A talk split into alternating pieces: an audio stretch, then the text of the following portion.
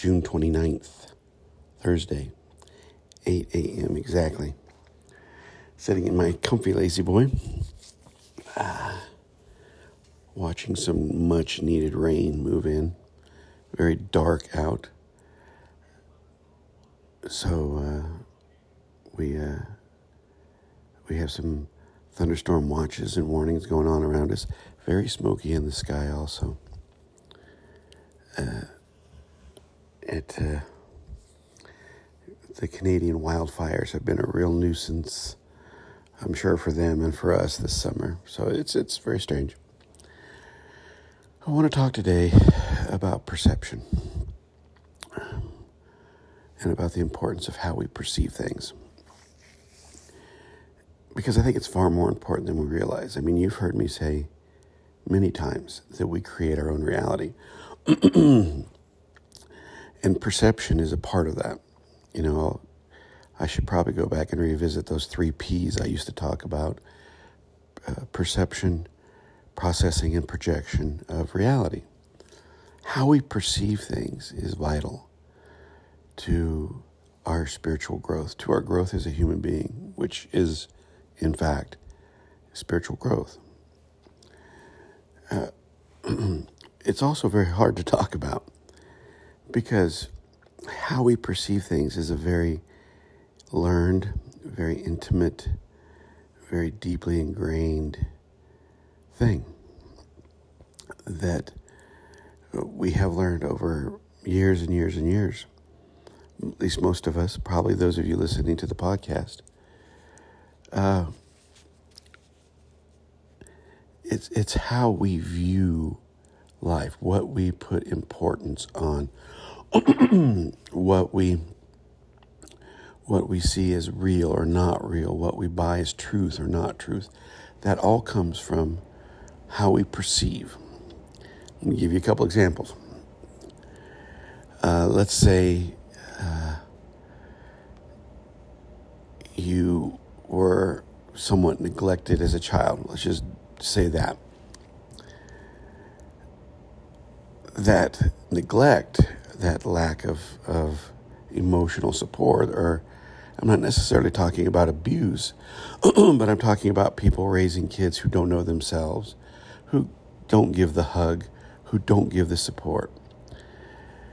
That skews how we perceive those things in our life.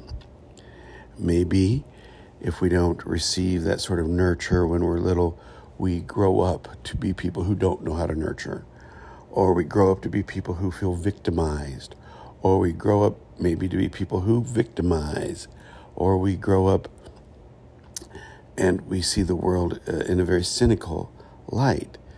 All of those things are perception how we perceive ourselves, how we perceive reality, how we perceive how reality affects us. Uh, those ideas, those notions are very deeply formed in us at a very early age. Uh, do you perceive the world through a negative lens? Do you perceive it through a positive lens? Do you perceive it as hopeless or do you perceive uh, hope? Uh, do you see yourself as an introvert or extrovert? Do you see yourself as smart or dumb, thin or fat? Blah, blah, blah, blah, blah. So, when I'm talking about perception, I'm talking about how we really perceive and process what we perceive in our life.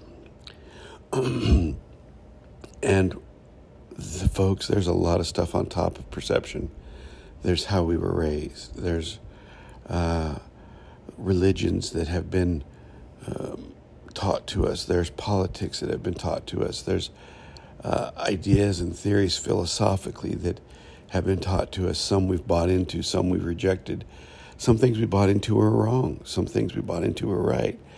And all of this affects how we live each day and perceive reality each day. Let me give you the another clear example here. Uh, when someone is in the throes of a, of a serious addiction,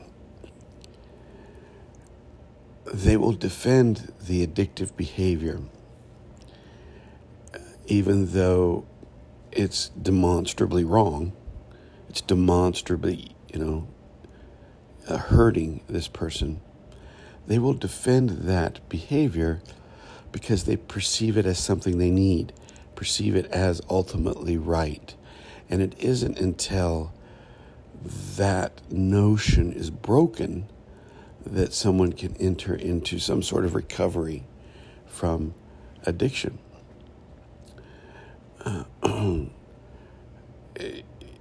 people will often ask alcoholics, How can you drink yourself to death? Well, because that's how they perceive reality to be. People will often ask other people, How can you vote for that person? Well, that's because that the person voting perceives reality in such a way that it resonates with their perception of reality. When they hear someone quite often uh, telling them just what they want to hear, it gives them a sense of reinforcement of identity and a reinforcement of how they perceive reality. Never forget, folks, that the podcast you're listening to is called Finding Meaning. And part of that is, excuse me, uh, finding a way to perceive life in such a way that gives it meaning. But first and foremost, we have to understand that the way we've been taught to perceive reality is very programmed. It, it's, I hate to use the word brainwash because there's sort of an intent behind brainwashing someone. But it is very much a programming of one's perception, of one's processing, of one's projecting into the world that perpetuates, I'm struggling here, it perpetuates the power structures, the institutional structures of the world. The world wants you to be a certain way, wants you to perceive a certain way. So if you can perceive the other person as bad, or the other religion as bad, or the other whatever politician is bad, or the other color as bad, or the other lifestyle as bad, or what have you, that creates an opening for people to control how you perceive. Uh, now, again, I don't, I don't think it's that intentional. It's just the way we've created reality. That if, if a politician can get you to buy into their perception, they can get your vote. If a pharmaceutical company or an insurance company or a beer uh, manufacturer or a car manufacturer can get you to perceive the need for their product, they'll sell you the product thus furthering their institution, their profit, etc. You see, folks, it comes down to perception. It comes down to how we process that perception, and then it will come back to how we produce a reality from how we understand what we perceive. Um, I remember once, a while back, I was working in a job, I won't say where, but somewhere locally, and uh, I asked my boss's boss how, how their day was going. And the person turned to me and, in a sort of cynical uh, way, cynical voice, said, Oh, I'm living the dream. You know, which you don't want to, you don't necessarily want to hear that sort of snarky cynicism from your, from your boss's boss. But that's how this person perceives their life. You know, it's always a defeat. It's always a struggle. And, you know, hey, there's lots of defeats in the world. There's lots of struggles in the world. That's that's true. Life's going to happen. But how do you perceive it? And I, and I don't mean hear me. I don't mean putting on rose-colored glasses. And let me tell you another story, brief story. I've told this story before. Uh, you end up doing that after you have about 1,200 podcasts. You tell the same story a couple times. Uh, many years ago, I worked for a person who wanted to think that the power of positive thinking could change everything. And by doing this sort of hyper positive thought thing that she did, uh, she ignored a lot of problems that were going on in her business. And ultimately, it, really harmed the business and it harmed her. Because not everything's positive. So that's not what I'm talking about. I'm not talking about perceiving everything as positive. Uh, right now, there's a war going on in Europe. It's not, you can't put a positive spin on that. People are dying. So don't wear rose colored glasses, but don't wear dark colored glasses either. Perceiving reality from an authentic perspective is one of the great gifts of spirituality. That you're able to, some degree, understand reality for what it is. And I really believe, my friends, that the spiritual journey, in large part, is about changing how we perceive. And then we change how we process what we perceive. And then we change what we produce as a reality out of our life. So, I think one of the fundamental questions of the spiritual journey is how do you perceive? How, how, how are you perceiving reality?